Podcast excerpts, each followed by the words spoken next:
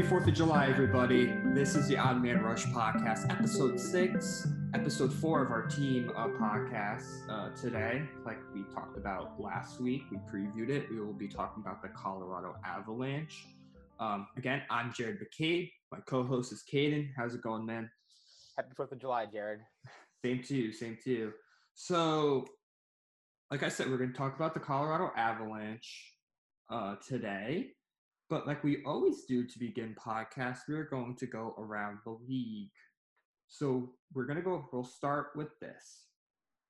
Uh, a couple shows ago, we talked about how. Um, actually, I think this was our second episode. I think where kind of like the hub. They listed the ten cities of bubble cities that could potentially host the qualifying and the playoffs and the Stanley Cup final. Oh, this was episode one. I think. Episode one. Okay. Uh, oh well. Anyway, so they they they were very proactive about this because I got to give the NHL credit on this. If you see the teams, not the teams, the leagues that came out with potential cities for their respective leagues, it only seemed like they had one city in mind, like the NBA, like Orlando, which makes sense for where they're playing. But if you look at MLB, they didn't even go bubble. But for the NHL, they literally came out with 10 cities, pros and cons. Show me an offer how you can prove that your city's safe for a, a long playoff run. And I got to give the NHL credit there because they really came up with 10 cities that they thought would be good. They the cities pitched their idea and so on and so forth. So after that long blabber that I just said, um, Edmonton and Toronto are the two hub cities. And before I get Caden's opinion, I'll just kind of break it down from what I was thinking to what the facts are. So, what basically came down to is we'll start off in Edmonton. Edmonton is roughly behind Detroit as the newest arena in the NHL, Rogers Arena. It is in Edmonton, where it's a small city, kind of town, you could call it, in Canada, that out of I looked this up and I did research on it because I didn't want to sound stupid. But out of all the country of Canada, Edmonton has the smallest amount of COVID cases in Canada. So that made sense. Edmonton, new arena. It's an up and coming city. Um, it has the training facility right then and there in Rogers Arena. Uh, there is a five star hotel that is right across, that's walking distance from Edmonton, uh, Rogers Arena and there's nice amenities around for the players that they can walk around to. Obviously, it's a bubble, so like you want to stay protected, but the outside amenities were big time for the NHL and these players because obviously the players don't want to sit in their hotel room every single hour after every practice or game. So there, I guess there was a nice, nice attractiveness to um, Edmonton being one of the hub cities. So the West will go to Edmonton for their qualifying and playoff rounds. And then Toronto. Toronto was mixed, was a very mixed city when it came to these uh, decisions because the rumor, once this all happened, was Vegas was ultimately going to get a city. And then you saw the recent COVID spikes in the United States, especially Vegas, Arizona, Texas, and Florida so that got them out of the running. So it all made sense to send it all up to Canada because Canada has had decent amount of COVID cases, not as crazy as the United States. And it seemed like a couple weeks ago, Toronto was completely out of it. For some reason, their offer, their pitch wasn't as good enough to maybe the other cities were. But then you come around two weeks later and they are a hub city. So same thing. Toronto will be the East team. I guess it had enough amenities to support a bubble. And a lot of people in the NHL, general managers, were like, but we don't, that shouldn't be right because they don't want the Maple Leafs to have home ice and they don't want the Oilers to have home ice. Does it really matter? Does it really matter? Because there's no fans in the stands and it's just a locker room and an ice. That's it. that's it. With amenities. That's it. And I think the other factor came into play is you have probably five of the biggest brands in the NHL the Rangers, the Bruins, the Flyers, the Capitals. Uh, you could even put the Islanders in there. You could even put uh, the Lightning in there. You got premier, premier uh, franchises on the East Coast of the United States. You do not want to send half of them to Edmonton, where their puck drop could be at 10 o'clock local time at night. You're just going to lose out on money. You're going to lose out on fans watching those games. So I think it was important to get the East team on an East Coast uh, trend. And plus, come on, they're all humans. Why would you want to send players that play on the East Coast all the way to the West Coast, have their body uh, try to factor in that difference of time? It just wouldn't make sense. So I applaud the NHL for getting this done, uh, making it work for all the teams for the West Coast and the East Coast. And just a little nugget too if everything stays the same, Edmonton will host the Stanley Cup final. So that is how the hub cities are broken down. Well, um, I remember how we talked about, I think it was when Vegas was looked at as the clear cut one city. And uh, and we mentioned that the Rangers and Islanders looks like they're going to be going to Vegas. Um, so that was, it's not that much of a swerve, and I like the idea of them going to Toronto. Like I don't want to stay up till ten when I possibly have work the next day just to watch a period of the Rangers play. Well, at least if they're usually playing at eight, because you expect the big teams like the Bruins, the the Rangers, the Flyers, the Capitals, maybe even the Maple Leafs to get this prime time slotting. But teams like uh like Nashville, Nashville, Florida. Like Florida and the Islanders. Yeah. No one's gonna they're, they're gonna put that on like relatively early. You can even say the same thing. Like at, it is their home ice, but when you're looking at teams like the Rangers and the Bruins, and like a lot of these um higher up teams, you could even put Toronto relatively on early. But like you want the Rangers in that late time slot because you know they're going to watch for those big players. Same with the Bruins. You want to get those Bruins in a good time slot where everyone's not at work or everyone's just free from work. Everyone's free to do what they can and to watch them, like watch them play their hockey. And the same thing can be happening with like the West Coast. Like the West Coast is different time zones, so you might see teams who you see more, like Colorado, who we're doing today, uh, Dallas, like a lot of the, the, the four teams, the one of the like the four teams like St. Louis, Dallas, Colorado, Vegas, you could see them going on early because it's going to be the times the times going to be different. So you can see them going on early for people like the East, but you can see teams like Calgary and Minnesota going on later because no one's going to watch those games. Or no one might want watch those games because yeah, I wouldn't say people don't want to watch it because once hockey's back, sports are back, and people have been waiting for this for months. it's gonna be lower down on their like watch list, but like teams like, like I said, the Rangers and uh, Colorado Rangers, even like the Winnipeg Jets are going to go on later. The Jets are going to go on later. You could even make this argument that out of all the teams, the one big team is in the Western Conference, and that's the Chicago Blackhawks. They have the one of the biggest fan bases in all America, and they're one of the biggest brands. And they're going to be in the West Coast. I can guarantee you they will go up against any Big East team. Again, I don't know how these networks are going to do it, like NBC, but I don't know if they'll stagger them so then you don't miss any minute of any action, but that's probably one of the biggest teams not located in the East that's going to have a lot of prime time games, especially if they make the playoffs. Plus the Oilers, they're playing the Oilers as well, which gives the Blackhawks like, oh, it's it's McDavid versus Kane. Yeah, which is uh, going to be a fantastic like um uh, showing. So I'm excited to see Toronto and Edmonton. As you may remember in episode one when we were talking about our two hub cities, I know you said Chicago and LA, and they aren't that. And I said Edmonton and Vegas, or I said I said Toronto and Vegas. or I said Edmonton and Vegas. I said one of those two teams. I said I know it's a, a Canada team. I know it's a Vegas. Uh, so I was right about one of them. I was right about one of them. That's all that matters. But looking forward, it's it's we're slowly slowly coming back.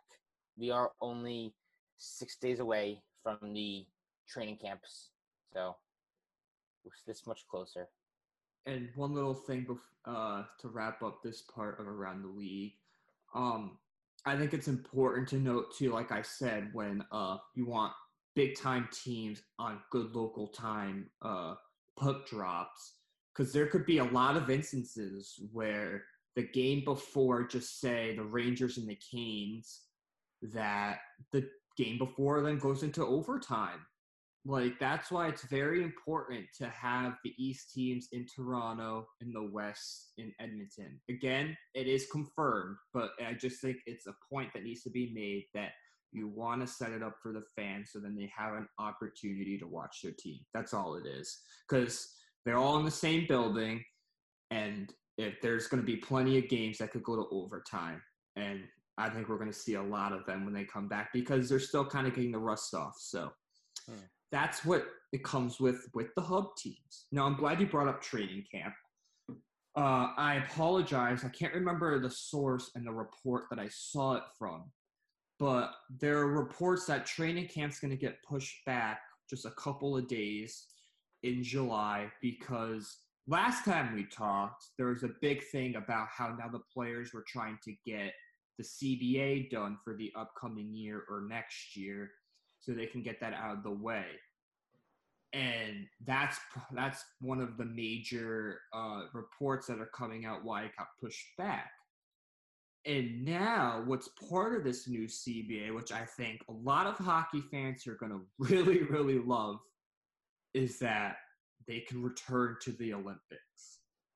And we know how all that started, where I believe it was Ovechkin that says it, he didn't even care if he got fined or suspended. He was going to go over to Russia to play for his home country like a lot of people a lot like a lot of athletes not even hockey just any sport they take pride in re- representing their country and us fans love those hockey tournaments when the, the winter olympics come around because you always you bleed the color of your country and if this comes back i literally cannot wait again we root for the us the team, especially if this does come back, I can already picture our episodes breaking down or making up our own U.S. roster, just because there, we got some good youngsters that will make this team, and you have to leave off some that would be a little bit hard.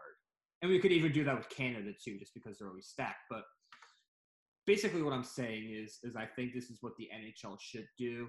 It'll get some eyeballs on their players, and it's always one of those things, especially for the fans, that they always enjoy, even if Canada always destroys the U.S. or any other team. But um, it's always really an exciting tournament to watch, and I think it's really something the NHL should try to implement in this new CBA. Uh, man, I, I, uh, uh, the last time that they were in, I think, was 2011.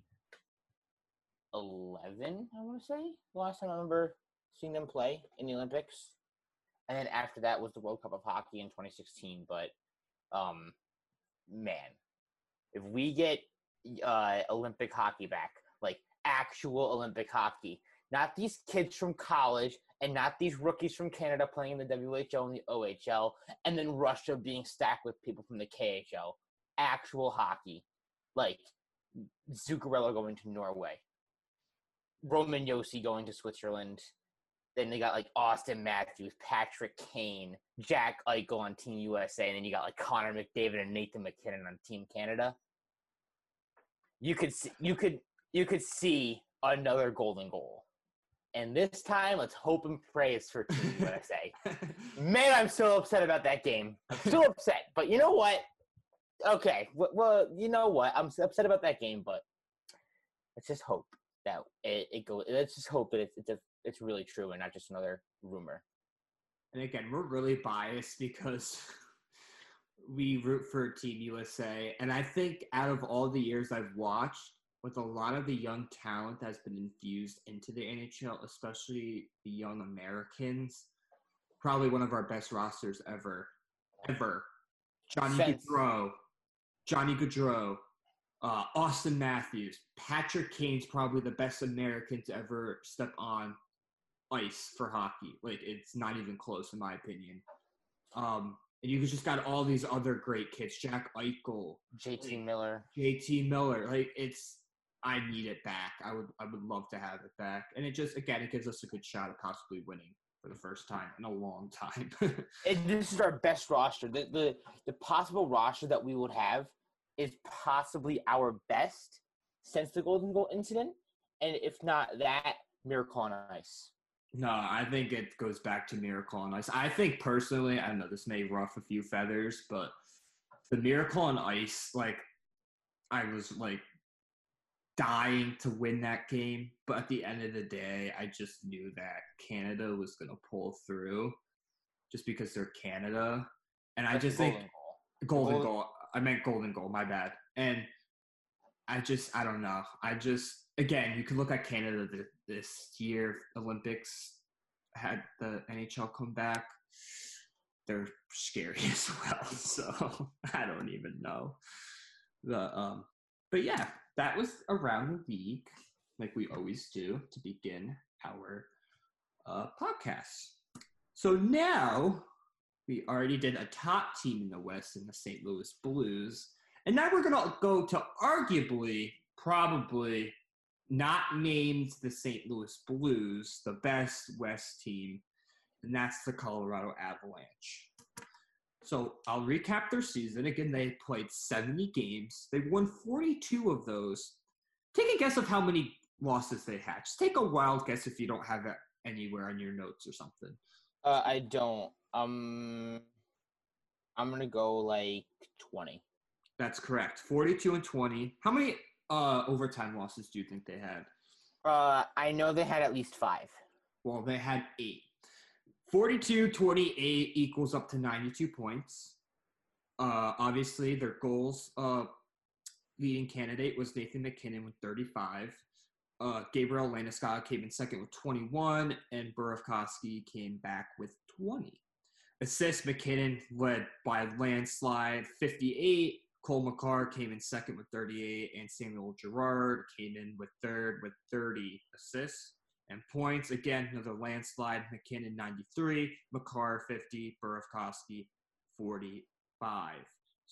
That was their recap. They were probably one of the best teams going into this pause. Uh, they won a big game against the Rangers to conclude the season. Um, Nathan MacKinnon's probably one of my favorite players, not on one of my favorite teams.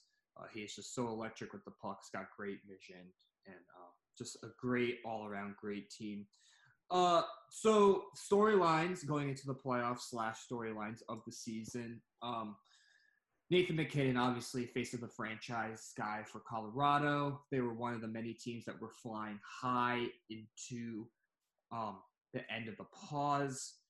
Um, so basically, everything's centered around MacKinnon and Landeskog and Cole Makar now because Cole Makar had a really great rookie season. Basically, the, the only thing I can really come to conclusion with this is can they live up to the hype? Because outside of the Blues, they're easily the second best team in the West. Numbers prove that. And can they just do what they've been doing all year? They got a great supporting cast around MacKinnon. They got goal scorers. They got guys that can pass. They got guys that can score, not named MacKinnon.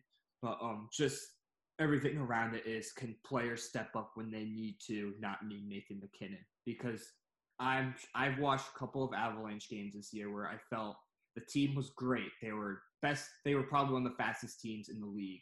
But there's always that one part where I'm like, can someone score outside of MacKinnon? That's the only flaw I feel like they have. And I think Landeskog can prove that. I think uh, Rantanen can prove that. Even think Burakovsky can uh, prove that. So, really good team. Again, they were flying high like every other team. But I think this team's going to be a tough out in the playoffs. This is my the Avalanche are my team to win the Stanley Cup in the West. And I think I said in episode one, they are my full on winner of the Stanley Cup, of the COVID Cup, the COVID Cup. they are my team to win it all. I have Ah. them win. I remember before we even started this show, you kept on saying, bro, I, th- I think it's the Avalanche versus maybe the Flyers or maybe even the Lightning. Like, you kept on saying Avalanche, Avalanche, Avalanche. So this isn't just the first time you said it. You said it No. during the season. So, And the Avalanche are slowly growing on me as one of my favorite teams to watch, as obviously the New York Rangers are number one. The Winnipeg Jets are number two, and I think if I had to pick a third, it'd be the Colorado Avalanche. and I, I can completely understand that because I remember back in college, I get what month it was, but it was between the Lightning and the Avalanche in Denver, okay? And these two were the two best teams currently outside of the Blues in the West and the Boston in the East. And everyone knows when you think of the Lightning and you think of the Avalanche, you think of two really fast-paced teams that want to hmm. that want to dump and chase, and that want to just go out and just play really well. And man, were they fast! All those players on the ice were insanely fast, and it just felt like a Stanley Cup preview in my eyes. Again, the Bolts could just blow it again like they did last year and not even make it to the Stanley Cup final. But that would at that point I was like, wow, these two teams are really good, especially with the way they play. They play the same style of hockey and they're both really, really fast. So Colorado's emerging as one of the best teams in the league and one of the teams that are going to be getting a lot of fans just because of a guy like Nathan MacKinnon. So now, well, I was going to say one thing. I don't know who could beat them, and, and I know that's saying something stupid like, "Oh, you're just being biased. You're an Avalanche fan. I'm not an Avalanche fan, and I'm being curious. Like, besides the Blues, out of the Blues, who can beat the Avalanche? I don't know, but I. At least in the West. At least in no, the West. No, I know, I know, I get that, I get that, I get that. I just, I haven't always been a big starters guy, and you know that. But like I keep on saying, everyone's on the same playing field, I would not be shocked if any of these top teams get upset just because of all the circumstances. But I I could see the Stars possibly being an upset contender against any of these top teams. I think they're always put aside because they're the Dallas Stars because they always seem to fall short when they seem like they're one of the best teams in the league. So I wouldn't be shocked if the Stars could upset them, but I agree that the Avalanche are going to be a tough, tough out. And the last thing I want to say is that if they don't win it this year, I see the Colorado Avalanche winning the Stanley Cup in the next two to three years. If they get the Easily. right pieces in free agency, absolutely, absolutely. The, the only thing they would actually need, as we're gonna, as I'm gonna get into later with my disappointment, they need goaltending. That's, so they, the, that's the last thing they need. So there you have it. Try to put the pieces together for when we get to who his disappointment is. So I'll take it, put it back to you, Caden. Uh, give everyone their key additions, key subtractions, uh, players that possibly they got at the deadline, and stuff like that. This team uh, stayed relatively the same. Uh, had a couple additions, additions and subtractions. So you could add this as an addition because he just came out of college. Cale Makar, uh, 50 points. He uh, again talk about him later. Put pieces together, if you will. Uh, so some additions: Pierre Edward Bellemare, he signed a two-year extension on July 1st. Joonas Donskoi signed a four-year extension. Uh, Nazem, sorry, not four years. He signed four years in. Same with Bellemare, signed two years in. Uh, Kadri was traded to the Colorado Avalanche for Tyson Barrie and Alex Kerfoot, who are two key subtractions. Uh, Andre Burakovsky was acquired from the Washington Capitals. And then uh, the last one who was acquired on deadline day was Vladislav Namestnikov from the Ottawa Senators.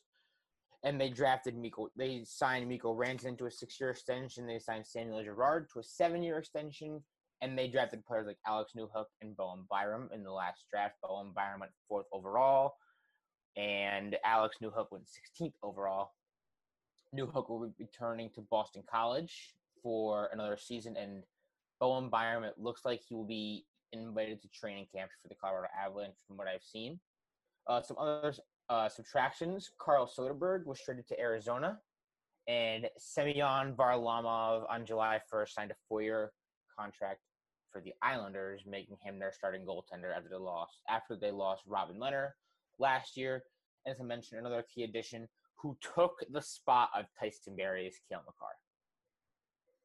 Absolutely. I don't think any team would take Cole Makar over Tyson Barrie right now. I don't even think it's close.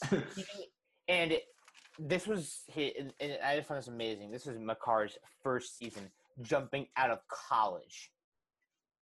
Exactly. So those were the key additions, key subtractions of the Colorado Avalanche. So now, like we always do, we start off with uh, team MVP. And I think kind of obvious of who the team MVP is. So I'm just going to go first quickly. I'm not really going to, I think Caden will bring up the numbers for you. I just, I think we all can agree it's Nathan MacKinnon. It's not even no, close. It's obviously Pierre Edward Bellemare. Okay, don't, don't be disrespectful. It's it's MacKinnon. It's MacKinnon. But um, uh, I think Keenan's going to bring up the stats, so I'm just going to say that Nathan MacKinnon is obviously the MVP of this team. Like he could even, uh, he's in the running for the MVP of the league, but obviously it's not going to go to him. But you put him up with the likes of Connor McDavid and uh, yeah, Connor McDavid. That's it. And it's it's crazy how people try to compare the two. Obviously, you can because they're very similar in age and they're both taking their teams by storm by proving that they're the best players on their team by far. But it's just funny how they score differently. MacKinnon has a better supporting cast and he find he has great vision, has great hands. When he has the puck, he knows that he can break out with speed and just beat the defense and beat the goaltender.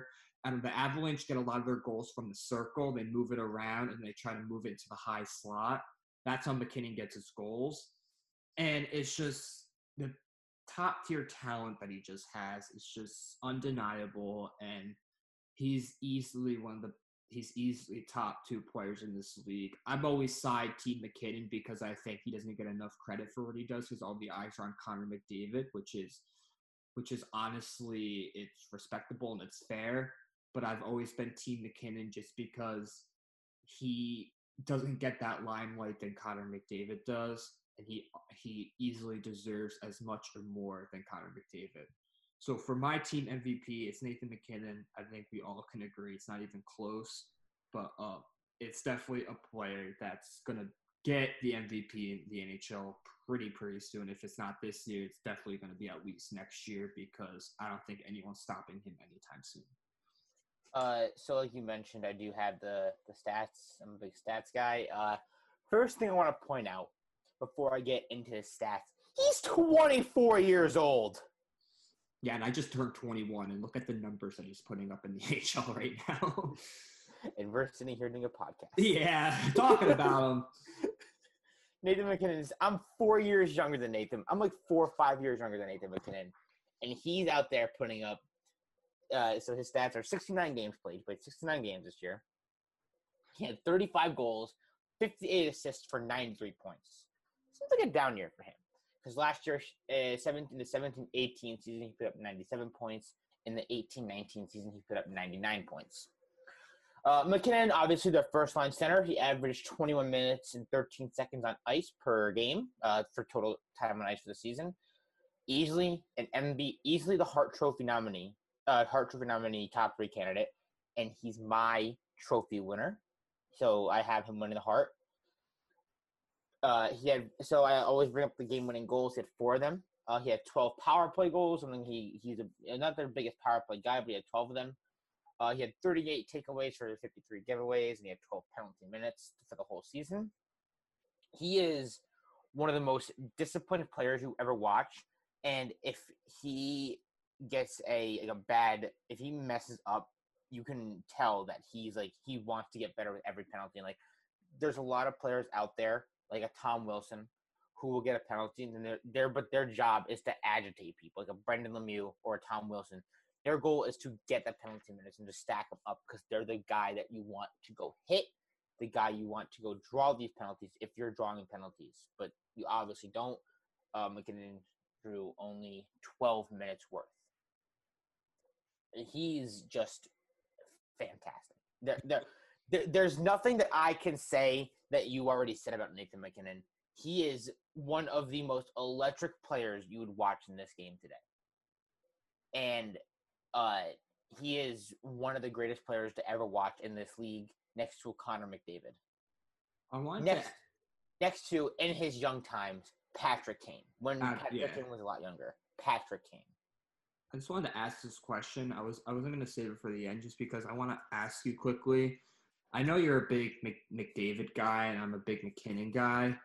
What when you watch both of their games, why do you go I'm Team McDavid instead of Team MacKinnon? Even though you like both, but like if you had to pick one, you're McDavid. Just kind of like why do you pick McDavid over MacKinnon? They, they're so similar. These two players are so similar. If you watch their games back to back, MacKinnon is a pure finisher. I think McDavid got the speed over MacKinnon. I think he's got the speed edge over MacKinnon by just a bit. If you watch the last couple All Star games and their in their um, competitions, McDavid was the former fastest skater, just recently taken over by Matt Barzal. Uh, I think his record was about twelve something, so that's just fantastic.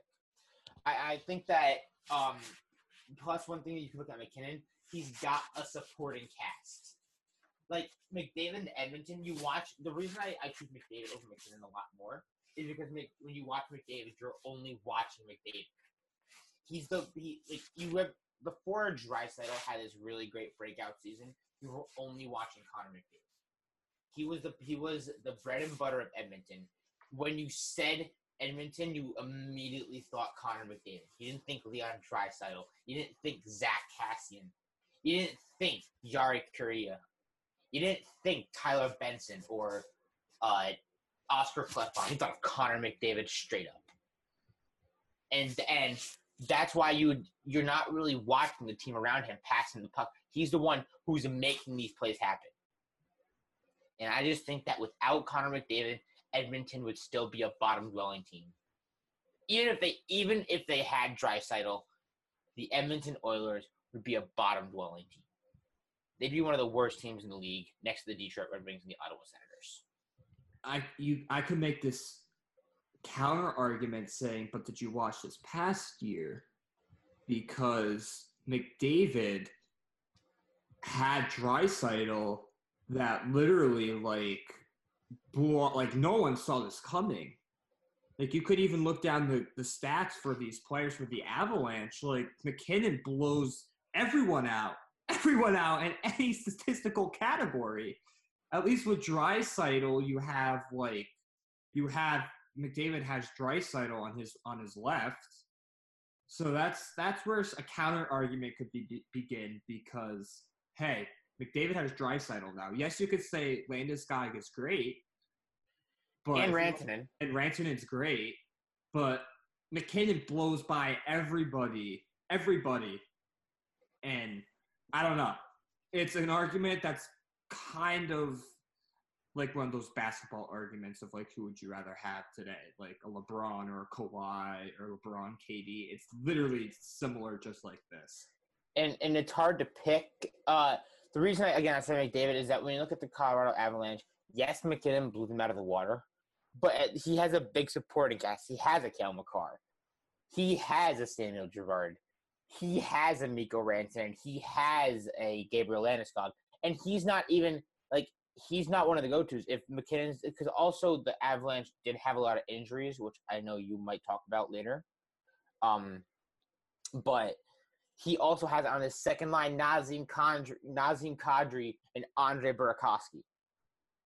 So he has a big supporting cast below. No, that that's that's obviously that you no one can dispute that. But I'm just saying that you can say when you watch the Oilers, you just watch for McDavid, which is, again is true. But you just had Leon Draisaitl and their his big year, and now you can go on Google and type in Leon Draisaitl and Connor McDavid. Now everyone's talking about, oh my God, they may be the best duo since since Crosby and Malkin. Like it was one year for Draisaitl. Look up the stats. He's been good, but he hasn't been this great, and it's only been one year. So I, I, I, I slow hold down the, the brakes. Yeah, hold the horses. Just yeah, if he does this next year, then oh my god, oh my god. But so that was our team MVP. I wanted to get in McDavid there just because I think it's always a great discussion to have. If so you don't mind, yeah, go ahead. May I start with my surprise player for this no, one? I, I know you. No, I know I, no, no. I was gonna, I was gonna hand it over to you anyway for your surprise ah. player. So go ahead. You are two steps ahead of me. it's um, I know that you had some different looks at for your surprise player, but this is again the first time we don't have the same surprise player. Uh, I have Cale Makar, and I said I'm going to mention him earlier on. Uh, so Cale Makar had 57 games played, 12 goals, 38 assists for 50 points. Like McDavid, 12 penalty minutes. He averaged 21 minutes time on ice on the dot, 34 takeaways for 40 giveaways. Uh, he had four game-winning goals, like MacKinnon as well. He's playing next to Ryan Graves, former Rangers draft pick, traded for I think scraps, and now he's Ryan Graves is their best, is their like best lockdown defenseman. Uh, he is on, as I mentioned, Makar, first pair in their D, and he's also top in the power play. Uh, next to Quinn Hughes, he's easily the rookie of the year, but Quinn, Quinn Hughes, not Quinn Hughes, Cale Makar is my rookie of the year. Uh, drafted fourth overall in 2017. He was coming out of college, came out of UMass Amherst, and this is pretty cool. I actually saw Cale Makar play in person. Uh, played uh, Cale Makar's UMass Amherst team played against Merrimack College, my college, and just watching Makar just play in person is just a, a sight to behold. He is a he's pure he's a pure uh, pure skater, and with UMass UMass had a lot of good weapons, but Cale Makar was the one who stuck out always. He was just oh he was good. He was very good. I, I really can't say much. He's a fantastic player, blistering speed, and he's only twenty one years old. And you look, and another thing I want to mention about this Colorado Avalanche team, they are so young, and they have a they virtually have a dynasty on their hands. Is just how Joe Sakic and Jared Bednar finish. It's just how they it's just how they coach and how he manages the team. But Cale Makar is my rookie, my not only rookie of the year, but he's my surprise player. Fantastic player. If you watched him, he was always out there. He was always seemingly getting a point every game. Like I said, 50 points, almost a goal, almost a point per game. In the last game of the season, he notched 50 points. On the last play, assist on the last goal of the last game for the Colorado Avalanche to notch off 50 points. Uh, I just, man, he was such a fantastic player this year, and I expect a high, I expect high, I have high, high hopes for Cale Makar in the near future. I've sent you a post from um, Instagram from the NHL who did like the top 20 like defensemen going into the playoffs. And like I always have a love for def uh, for uh, defenders in hockey. I don't know why. Just a lot of my favorite players from other teams are defenders. And with the emergence of Cole Makar, long time down the road, I can't wait to just do like top 10 defenders in the league because I guarantee he'll be top five by time we do this. But by the time we do that list, I wanna I wanna bring up the the list that you sent me. I have it pulled up here. This is according to uh, and the NHL. Um, he has ranked eighth on this list, and he, can, and he can arguably rank a little higher. Uh, I'm just gonna quickly go down the list. Uh, Hedman ranked first, Josi second, John Carlson third, Pietrangelo fourth, Letang fifth, Seth Jones sixth, Mark Giordano seventh. I think you could put Makar over Giordano. I think you could.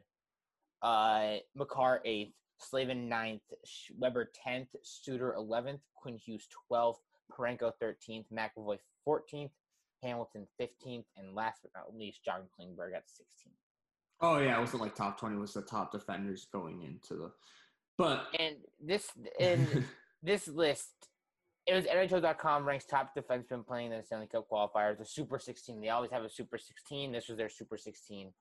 Um, and there's a lot of list players in this list that kind of give me a head scratch, like Ryan Suter. I mean, he's good, but like, is he better than like a Tony DeAngelo at times? Okay, I'm not here to like get into like the arguments yeah. who should be there or not be there, but I just think Cole Makar is one of those guys that you're going to put up with Roman Josi, Victor Hedman, John Carlson, Chris Letang, and all the other greats because the kid is only 21 years old and he is just so good. He out. is so good. And you, and you you put him on a Colorado Avalanche team that doesn't even need him. they don't even need him. and um, I think if Makar keeps this um, this play up and he continues his play like how he's been playing his first season, and he continues in Colorado, plays fantastic as a team, you can see Cale Makar finish as a Hall of Famer. Absolutely. Again, he still's got a long way to go, but well, he's off to a great first start. season. First season, and he had 50 points. Just want to say that. No, you he's never he's see that many defensemen. He's off to a great start. Off to a great start. So my surprise is uh, Andre Burakovsky uh, he came from the Washington Capitals in a trade loss off season where the Avs only gave up two dra- uh, two draft picks. Uh, he finished with 20 goals, 25 assists, which totaled to 45 points. Uh, this is the most goals he scored since 2015-2016 season, where he had 17. He put 17 pucks behind the net and totaled uh, 38 points. He was a surprise for me because it's there's an obvious difference when you go from east to west. It's two different leagues, two different, all different teams, all different types of players, all different types of different skill sets in both leagues. But he was playing on really good Capitals teams. And I'm not trying to say Andre Burakovsky isn't good, but there's a lot of players that play on great teams on great lines that can kind of get hidden within those lines because the lines make those players, if that makes sense. I'm not trying to say that he's not a good player, but a lot of guys get traded from their former team and their real warts show that they struggle on this end, they struggle on the offensive end, they struggle on the defense, so on and so forth. But I always had faith that he'd play well in Colorado because they have the great pieces around Mc, MacKinnon and all the great guys. But they plugged him right in and he didn't skip a beat. This, these are stats that you're going to expect from a guy like him. And I was nervous because I I was nervous because he played with uh he flip flopped all different all up and down the second line to the fourth line in Washington. And they got really great players in Washington. And for him to show that it, he wasn't he wasn't a, just like a factor in how of those great like Capitals teams where like he plays on great lines with great players but he proved to me that he can play anywhere, put him anywhere, and he will produce. Again, you're not going to get crazy, crazy numbers with uh, Burakovsky, but you're going to get a good player that can help you in the long run trying to win a Stanley Cup.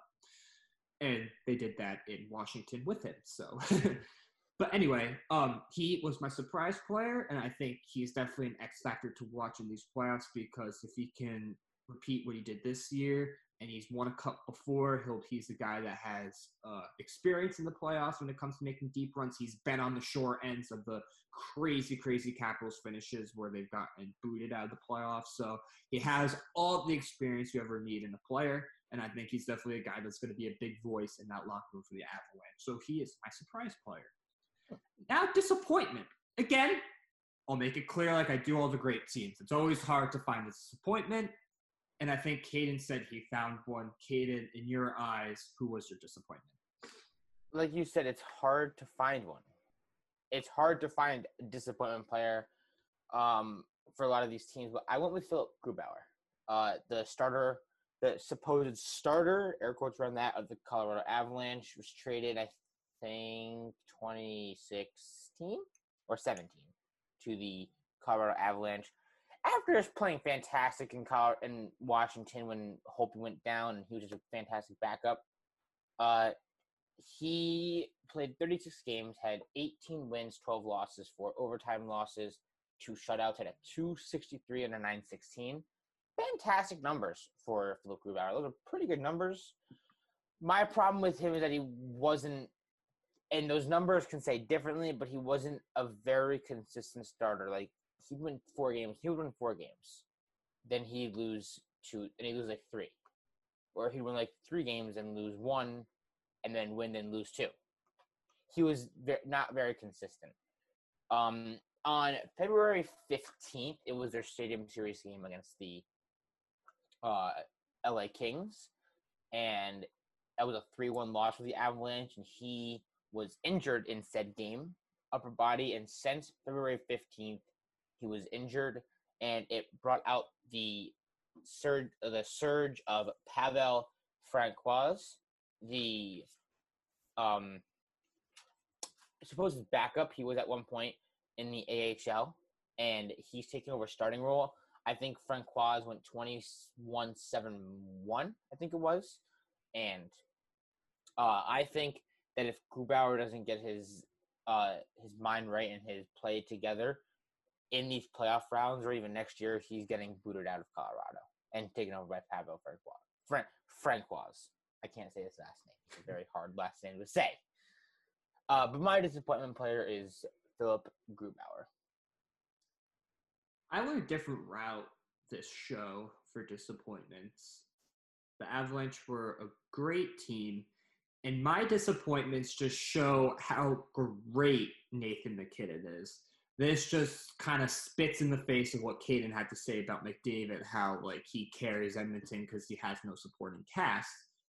But what my disappointment is kind of shows how great, and I mean how great MacKinnon is. So I want to give credit where credit is due. I was reading an article last night because I just wanted to make sure I was on top of things when it came to the Avalanche. And before I read the article, I kind of already put guys down who I'd see as disappointment. And I'm like, oh my God, they kind of came up with the same thing. So NBC Sports came out with, they had, they, I saw an article that was about uh, who they thought were surprise people, surprise factors, disappointment, and stuff. And what they came out were the injuries. And I'm like, I was thinking the same thing. So I'll just give credit where credit is due. They had a great listed out of the players that were injured. And I'm like, that's perfect for disappointment because I looked at the roster top to bottom. I didn't really see a big disappointment like I normally do with the other uh, quote unquote not great teams. But Colorado's a great team, and it's always hard to nitpick at great teams because half of the time when you're great, all the players are doing what they need to do, unless it's just something that's just crazy where they're not good. And I want to read you off all the players that were hurt in the period of time they were hurt. So, like Katie just said, Philipp Grubauer, the goaltender, he didn't even start a game until middle of February. Just think about that. And they were still good leading up to February. No, no, I I said it wrong. He was injured in that game, and then since that game in the middle of February, he was injured, mm-hmm. and he mm-hmm. hasn't played since February fifteenth to the end of the season. Uh, Matt uh, Calvert, he was out 20 games. Again, he's not a player that you're going to be like, oh my God, he's so good. But he's a good factor on the team. He missed 20. Kadri missed 19 games. That's one. That's their big fish that they got in the big trade for Tyson Barrie. Erik Johnson missed 11 games and you think I may be done. I ain't done. Cole Makar, the great rookie, missed 13 games. 13 and, and still look at his stats. Maybe if he didn't get hurt, maybe he cracked 60 points. Who maybe, knows? maybe cracks 20 goals. Maybe, maybe, maybe. Burakovsky, who I just talked about, my surprise player, 12 games. Now, we always say, oh, MacKinnon has a great supporting cast, so McDavid should easily top MacKinnon for that because he doesn't have a supporting cast. Two of his best line mates slash teammates were out for a long period of time. Rantanen, take a guess of how many games Rantanen missed last year. Not last year, well, this this season. Just take a wild guess of how many games he, he missed. I think he missed 13. 28. 28. I, I was way off. 28. And everyone says MacKinnon has great supporting cast. Landeskog's on this list. How many do you think he missed? Landeskog, he missed. Hmm. Only to like 15. So close. 16. MacKinnon did it all for this team. It's like this is why he's the MVP. This is it's just they are top two team in the West, and half of their team was hurt. So that's why I looked at it and said all of them basically missed a good month or two. And they didn't skip a beat. And that's why I was reluctant to say this player A is disappointment because half of the team missed time with injuries. And it's not fair to say, oh, it was a disappointment. His numbers were this because he was hurt and he's still a disappointment. No. So I put it all together to wrap it up in a bow, like we like to say on the show. Basically, my disappointment was the injury bug bit every single player basically on this team. And MacKinnon still led the way and got them to uh, led the way and got them to a number two seed in the West. Crazy, just crazy. That is my disappointment. And imagine maybe if they all were healthy and you limit Rantanen from maybe 28 to maybe like 10 games. Maybe they're better than the Blues. Maybe. We don't know. No one will ever know. But with those know. injuries, maybe they would be better. So those are my disappointments. And again, I want to thank NBC Sports for having the list of all the injuries because I looked at every single thing. I'm like, I don't know where disappointment is. Everyone seemed to miss time, and they gave me a great article with great players that were out, and I just want to thank them for that. So that is my disappointment. Caden, we'll go to our last two things major of our topics before we go to our final question, and that is our biggest win and our biggest loss. We will start with biggest win. Who is your biggest win and why? Uh, so both of my biggest wins and biggest losses are against my team, the New York Rangers. I think they just had a really good season. I know it's saying, oh, if people who are not Ranger fans, you'd be like, oh, you just want to talk about the Rangers all the time. You want to talk about the Rangers. You just want to talk about the Rangers, your favorite team. Just Rangers this, Rangers that. No, um, because it was, in my opinion, a huge win and a huge loss. I know their biggest win for the Rangers was my biggest loss for the Avalanche. But biggest win came on March 11th, 2020, was the last game of the season of this shortened COVID season. Uh, it was a three to two win in overtime versus the New York Rangers. Uh, so the Rangers were on a sort of a roll before this la- before this game, winning two of their last three. Uh, and there was a team that you saw them, and they're like, okay, they're the Rangers, but coming into this game, they're about a point out of the playoffs. And you had a player like Panarin who was still going off, Zibanejad who was still going off. He scored in this game, making his 41st goal. Uh, Adam Fox being a great rookie, but um, with 13 seconds left, it was a it was a uh, a two one game for Colorado, and the Rangers pulled their goalie. Shots were going everywhere. Shots were going on net, and just a bunch of saves by Francouz. And puck had a weird, wild bounce. Came to Buchnevich, and he pockets it behind Pavel, and he makes it 2 2 with 13 seconds left. And after that late goal, I remember watching that, and I was so happy. I thought, man, the Rangers can actually do this. They can beat one of the best offenses in the league again. And then I don't remember who got the goal. All I remember is that Cale Makar set up a beautiful pass to the game. I forget who got the game winning goal, as I said, but Knox's 50th point of the season in the last game of the season.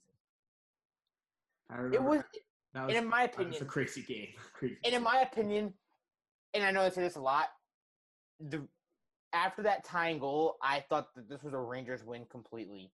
I was okay if they lost it because I got that point, and it was a point we needed. I know that the Capitals did win. I know the teams that we were behind did win, so we were still a point behind after that after that one point get. But it was it wasn't a game the Rangers should have lost, especially after that late goal. I I just want to say that we were so close to winning that game, and it just slipped through our fingers because terrible defense in overtime. So that's your biggest win. Biggest win. So Jared, here's my biggest win. What's your biggest win? This is coming as a surprise to me, so I'm excited to hear your biggest win. Yeah, so glad you asked. Uh, my biggest win, I kind of did a combination. I did two, but I'm only going to talk about one game. But in my eyes, their biggest win was being the defending champs on January 2nd, 7 to 3 versus the Blues. The score just kind of pops at you with seven goals. That's a lot against a team like the Blues, but this is my reasoning. First, I'll just say MacKinnon and Girard had four points each. It was their first win in a four game losing streak where they had lost four straight at home. So breaking the snap like that against a really good team like the Blues, that's a big win. That should be a big motivational boost. But this is what I wanted to talk about. They beat them on January 2nd, 7 to 3 versus the Blues. And then go 15 days later, back in Denver, they beat St. Louis again at home 5 to 3. If you want to come out on top, and you want to get that motivation to go for it all, you have to beat the teams that are in front of you, and that's what they did this year. They took advantage of when the they took advantage of the Blues. They used their speed, they used their puck handling skills. Again, I know the Blues are almost like the same thing, but these two games showed to me that Colorado can hang in there with any of the top teams on a given night if they play well, and they did that. And the Blues and the Avalanche, in my eyes, are going to be turning into, if they're great for the next five to 10 years, this will be a rivalry that will be talked about like the, like just to name a few, I guess. Like when New Jersey is good, the Flyers and New Jersey is a good rivalry. When the Islanders and the Rangers are good, that's a good rivalry. When the Canadiens are good against the Bruins, that's a great rivalry. Like these are games that I think a lot of people are going to be marked that TV networks like NBC is going to want to grab because these are these could be two great teams that can go at it back and forth. And for the Avalanche to basically beat them back to back, basically in Denver, that says a lot about what type of team the Avalanche are. And I can guarantee you that some of those players that I listed that were hurt, I guarantee you some of them were not even playing that game. So just amazing.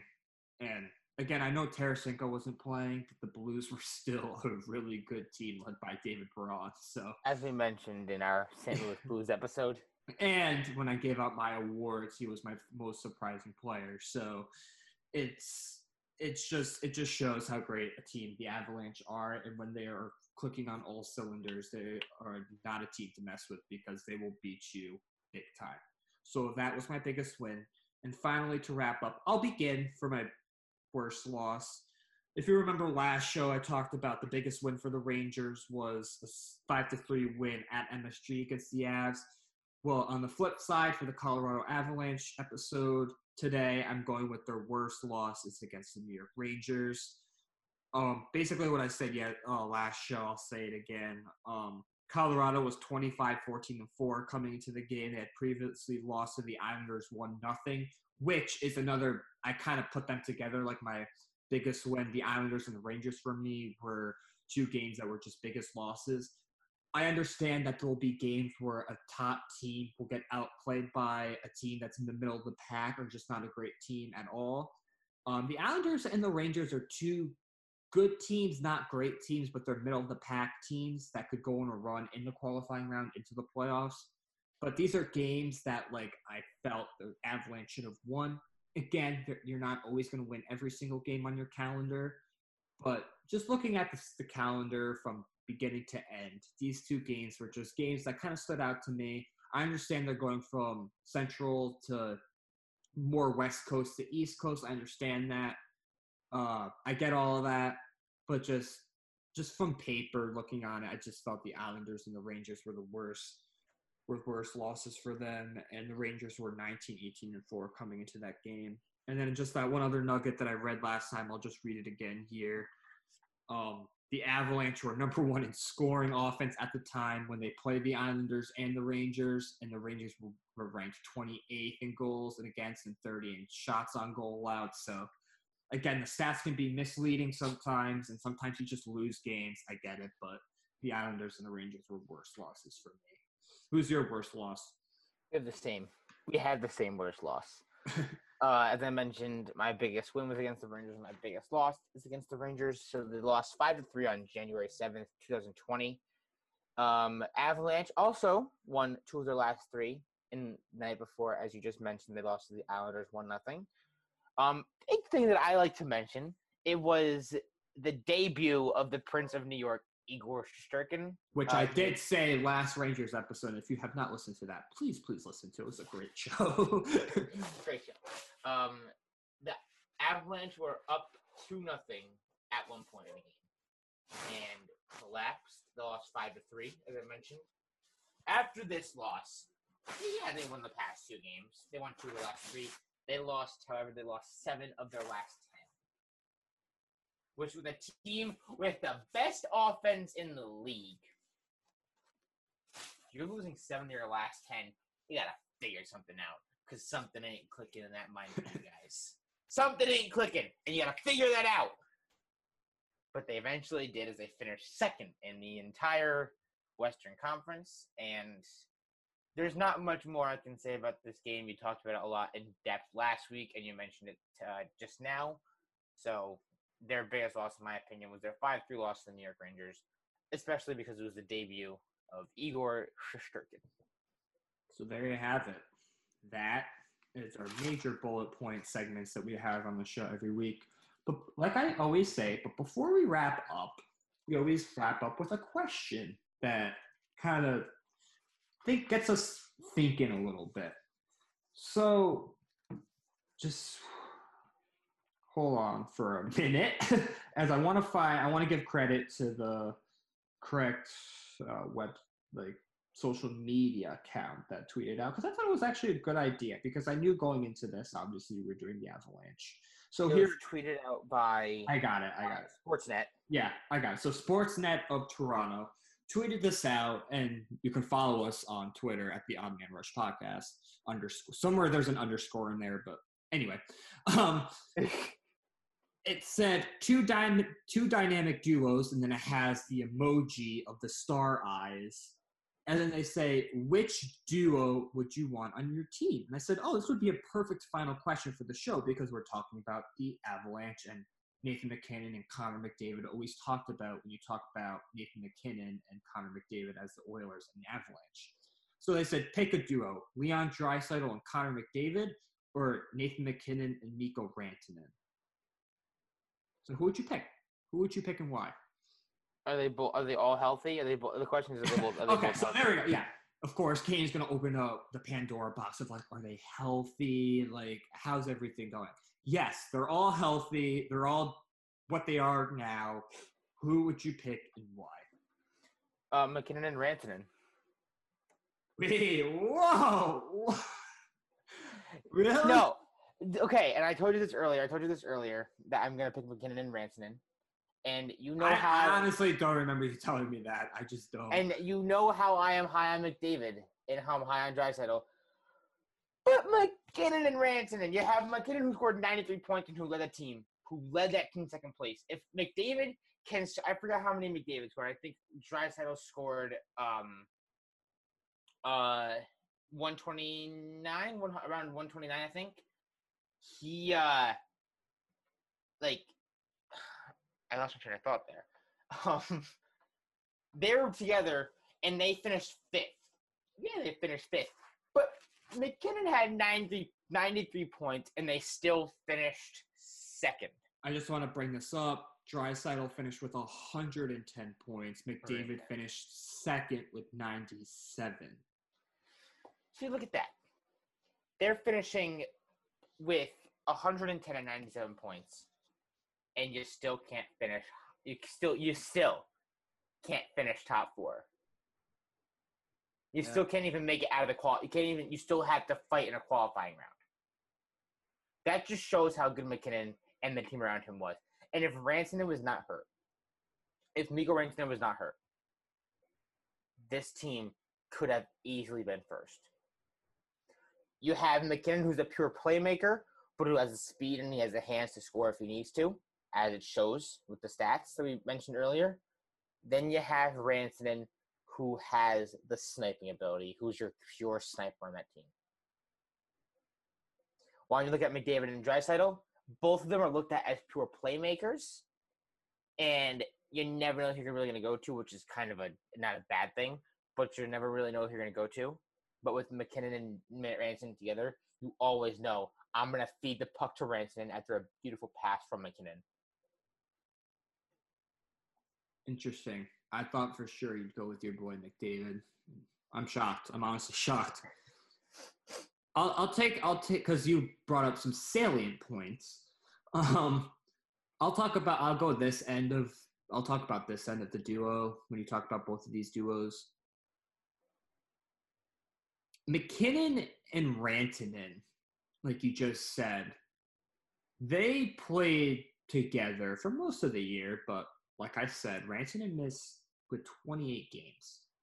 So his stats aren't going to be up to par with McDavid and Draisaitl because he was out. And I, I understand you can say, I believe one of them, McDavid or Draisaitl, got hurt. I can't remember off the top of my head, but someone did. And you can always come back and you say, well, they were hurt and they still put up these numbers. I get that. But just the age alone to me just tells me give me MacKinnon and Rantanen every single day of the week just because of their age. And don't get me wrong, Leon Draisaitl is a hell of a player, especially what he did this year. But if you look up at his stats, this is just the one outlier where like he just he popped. He finally popped and he finally showed what he could do. But I'm nervous that Oilers fans and people around the NHL starting next year, whenever the season will start, that they will use this year as a beginning point of where he needs to where he needs to finish above 110. It's not easy doing that, and I think they're gonna. Tr- I think they're gonna like out prove Draisaitl that he's not a good player anymore, which I think that's to be completely unfair.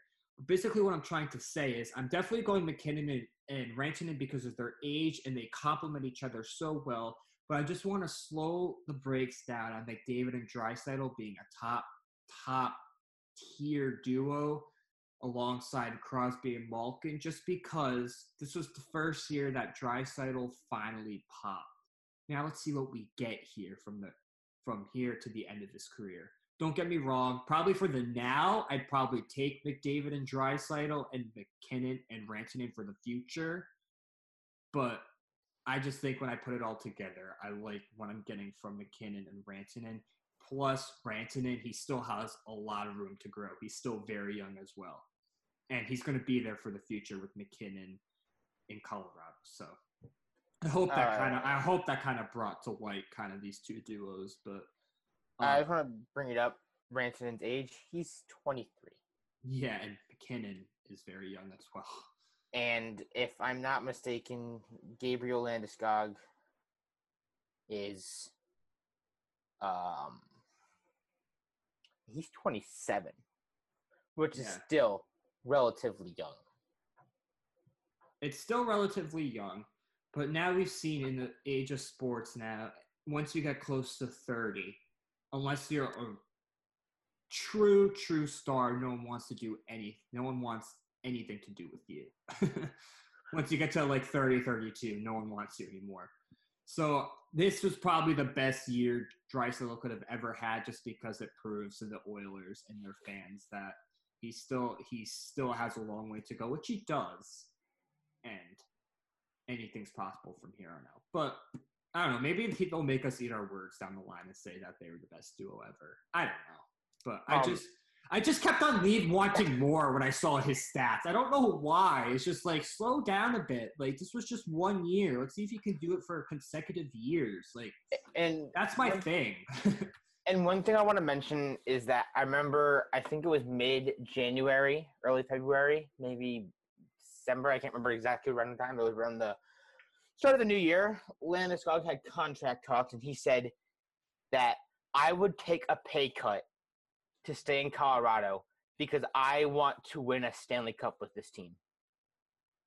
That could be eyewash, though. That could be eyewash. Yeah, and I know that that that's saying something because he's technically not your big star. He is your captain, but you're not looking at a MacKinnon. If MacKinnon said that, then oh boy, or if Ranson said that, then oh boy. But yes, Landeskog said that, and it's good that he has dedication to this team. Again, I just put all what every player says that in any sport. To me, it's just eyewash because at the end of the day, if you hit the open market, I guarantee you half of them won't take a, a hometown discount. They just won't. They'll go what seems to be right for them and their family and how much money they're getting. It's just at the end of the day. Again, I applaud Landis Landeskog because he says, yes, I'm staying here long term. I'll take a hometown discount because I think this team's close. Then I applaud him for that. But at the end of the day, a lot of players have said that and then they've moved on. In any yeah. sport, I'm sure we could list 10 players in any sport has said that and ended up signing elsewhere. But yeah, again, I applaud him if he does stay and does resign at a home team discount because everyone knows they're gonna have to pony up for MacKinnon. They're gonna have to pony up. So uh, that's that. So this was our Colorado Avalanche episode. Um, you can follow us on social media. Again, the you can follow the podcast at the underscore on man rush underscore on Twitter. You can follow me at Jared M24 underscore. Caden, what is your account? It'd be Belin underscore Caden. And do we want to give the fans who are listening a little bit of a teaser for next week's episode, or do you want to keep it a secret? No, absolutely a teaser. So last week, little uh, friend of mine asked me what his obviously he has a favorite team, big hockey fan, big baseball fan, two of his biggest sports. and he texted me. He's like, "So when is the Caps episode?" And I'll, I'll tell you guys a little inside secret. Next week would have been the Tampa Bay Lightning. But I'm all for the people. I'm all for my friends. So I put, we decided we would put Tampa on the back burner till like two weeks from now because if you've seen the pattern, we go east, west, and then back to east. So Tampa will be the next East team after. yes. So, in layman's terms, we're doing Washington next week. So we are going to do the Washington Capitals. So Capitals fans, if you're listening, get ready. Your team is next on the Odd Man Rush podcast. Um, I can already think of a couple of guys that I already want to highlight because Capitals were a roller coaster ride of a season. They were strange this year. Yeah. Really, really strange. So that's coming up next week. Uh, uh, we hope you ha- all have a great 4th of July. If you're listening to this on 4th of July, for Caden, I'm Jared. This was the Odd Man Rush podcast, episode six, episode uh, four of the team podcast episodes. For Kaden, I'm Jared. We are signing off. We'll talk to you next week. Peace out, everybody. Stay safe, stay healthy. We'll talk to you soon.